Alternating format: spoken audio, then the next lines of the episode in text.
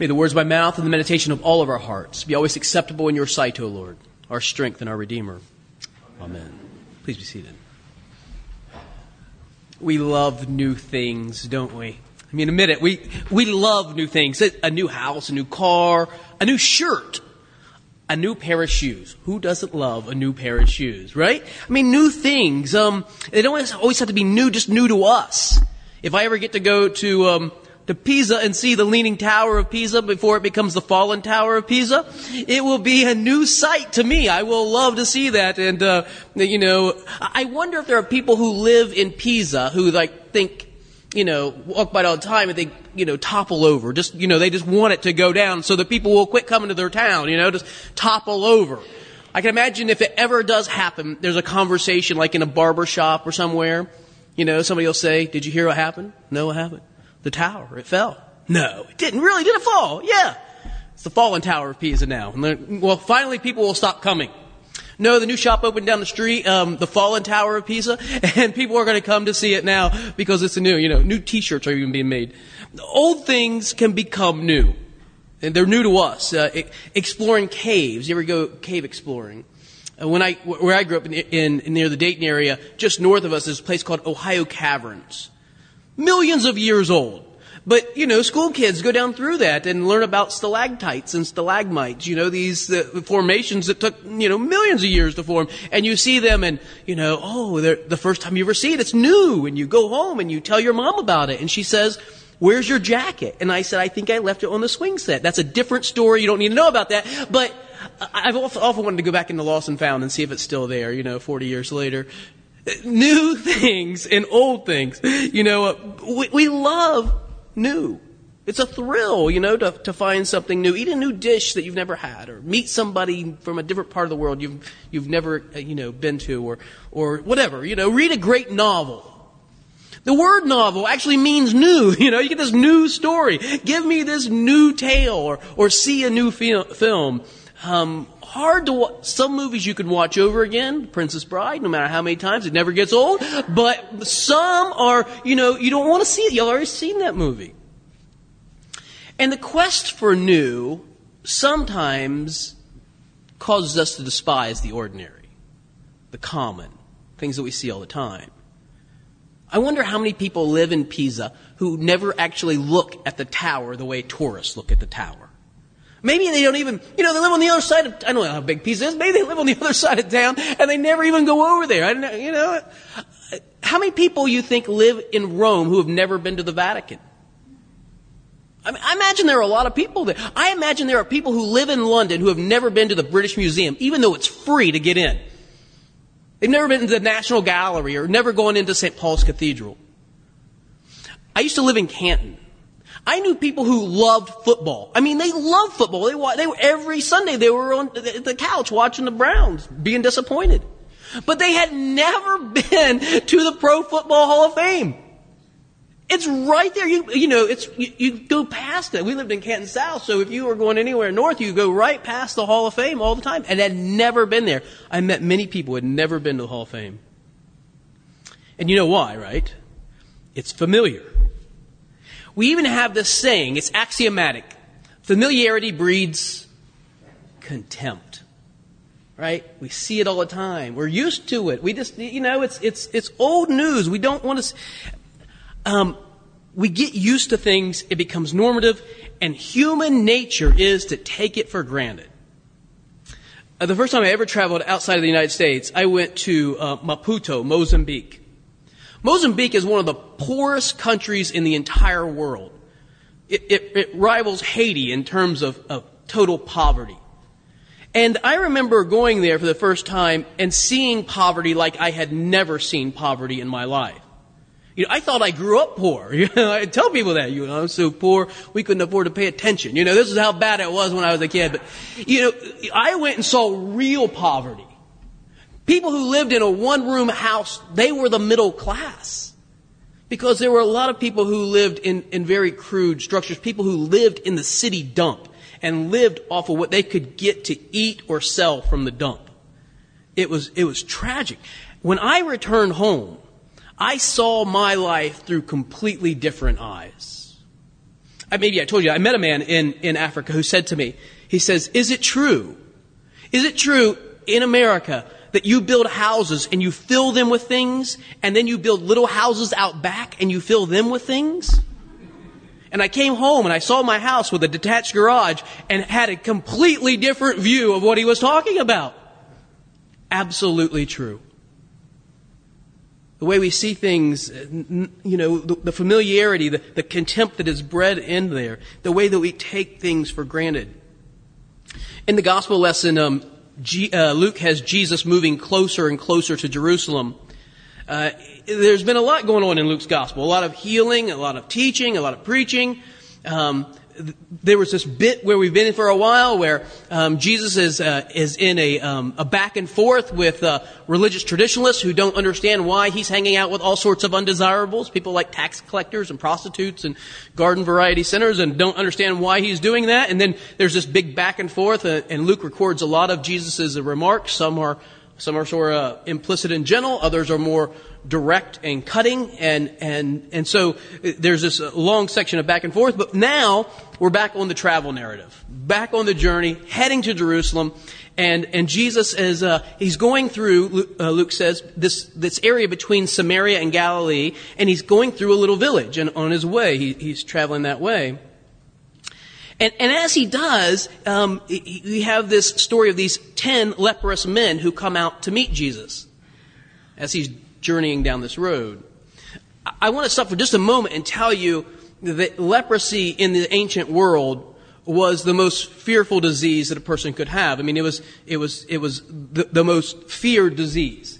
Other diseases that, that existed, you know, weren't known. They were internal. You had no, there was no no knowledge of this. You wouldn't have, uh, you know, unless you had symptoms. Uh, even then, it would be, you know, maybe it's not so bad. Maybe you'll get over this, but not leprosy. Leprosy was a death sentence. Um, it, it, began with sores on your body, and then it would it would you know have this devastating effect. It would deform facial features. It would it, would cause limbs to lose um, all all nerve endings. There are reports, even uh, recent reports, of people who have had like entire fingers eaten off by rats in their sleep, not knowing it because they had no nerve endings in their in their extremities. It was an awful, awful disease. What's more, a person could live years with leprosy. But they weren't allowed to live in their community.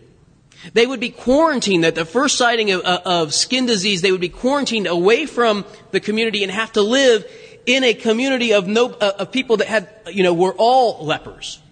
So you would be taken from your family and friends and moved outside of town. And if anybody came near you, you had to yell out to them. Even perhaps they had come in by accident. You have to yell out unclean. And if people knew you had leprosy and came near, they would be contaminated as well.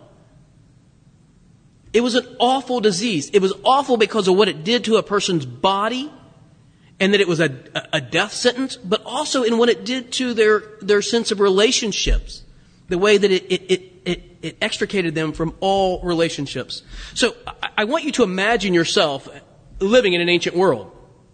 Men, you're, you're fishermen or, or maybe you're bricklayers or something like that. And women, your, your mothers and grandmothers, okay? So you're living in an ancient world. Um, you, um, you're doing whatever you're doing. You know, you're fishing, you're pulling in a net, or maybe you're doing the dishes or whatever you might be doing. And you look down and you see a, a little white spot on your arm you know, and it's, it's kind of bothersome. It doesn't go away, you know, and, and you talk to yourself, you go, oh, it's not that bad, you know, it's whatever, but it won't go away, and, and it, you even try to get a knife, you know, and you're off by yourself trying to cut it away, and it, it comes back. And maybe a week or two later, another one appears on your other arm. And now you're beginning to panic, and then one appears on your hand, and you're really in a panic, and then one of your friends notices it, and they make mention of it. And before you know it, there's a priest knocking at your door, demanding to see the signs of the sores. And you have no choice. You roll up your sleeve and you show them the sleeve. And before the day is out, before the hour is probably out, you gather a few precious belongings and you are quarantined in a village wrecked with, with all sorts of pain and suffering. Years go by. Your disease gets worse. Your new normal was just trying to make it through the day. And then a rumor. There's this fellow. His name is Jesus. Yeshua. He, he's a prophet. He's a, he's, a, he's a wandering preacher. But there are rumors about him that he is a miracle worker, that he can do things that nobody else could do, that he has healed people. He even reportedly has raised the dead, cast out demons. You think to yourself, it's probably hyperbole. It's probably more that, you know, more fiction than truth. But let me ask you, what would you do? You know what you would do. You would camp outside the road and you'd wait. There's a small bit of hope, but that's all you need, just a little bit of hope. And you hang out by the side of the road, and, and, and there are others. In Luke's story, there are nine others. And they too wait. Because they need a miracle. Only a miracle will do. It takes a miracle to get you well, to get you back to your family. Here's what Luke says. As Jesus entered the village, ten lepers approached him, keeping their distance.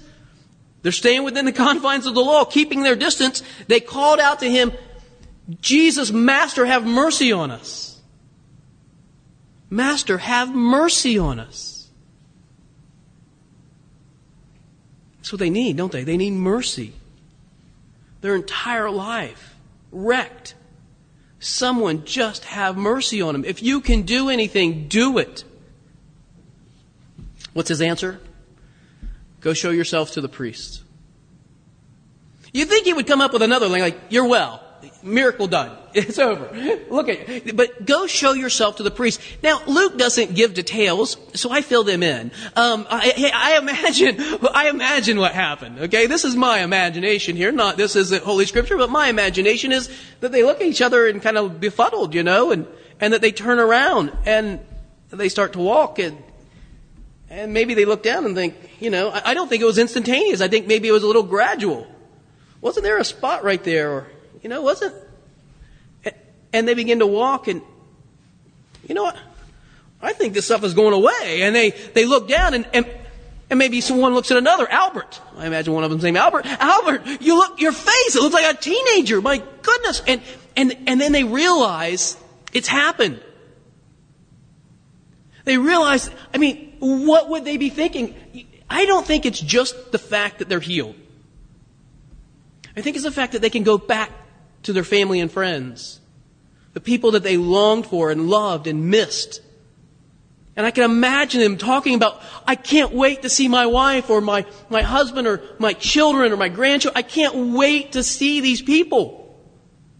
I imagine some guy was saying, and I want a fish taco. You know, I, I just have wanted one for a long time. Well, maybe not. Anyway, I, I want, you know, and they're, they're going back. They're heading home. Luke says, um, all except for one of them.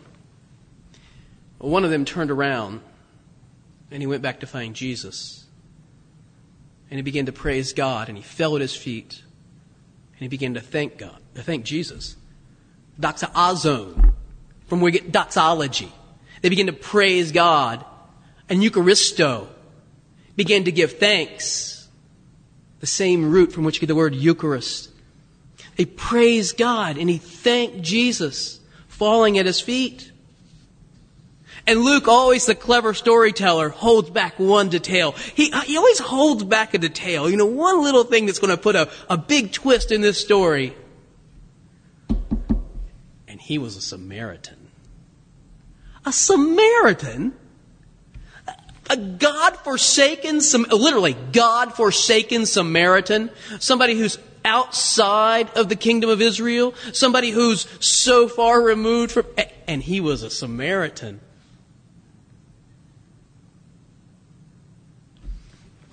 Weren't there ten who were healed? Jesus says. You know, I think one of the real tragedies of living in the Western world is that we just have so much. We have so much.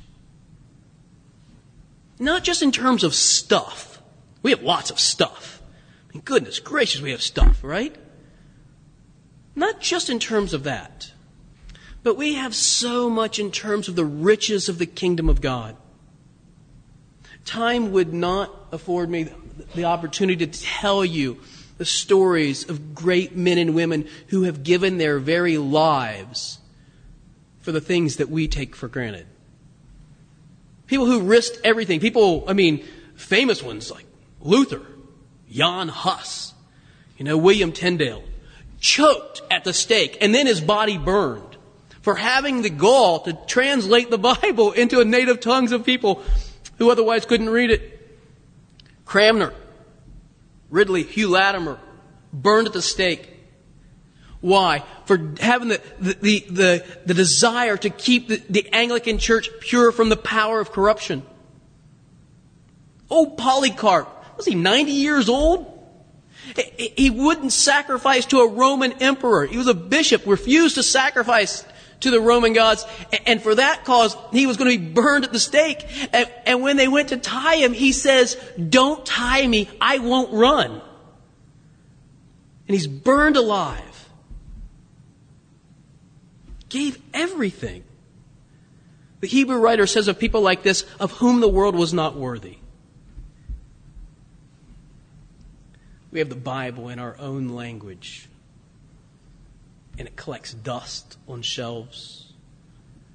Uh, we have churches where we can worship freely without any sort of threat. Ah, oh, you know, I don't know. Maybe the sacrament, this transforming power of grace. Eh, take it, you know, we could get out a little earlier. no, now, nobody here, but that could happen, you know, that, that would happen some places.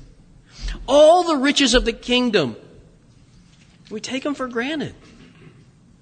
A, a number of years ago, when I was a seminary student, I was in this class. It was called uh, The Sacraments in Church History.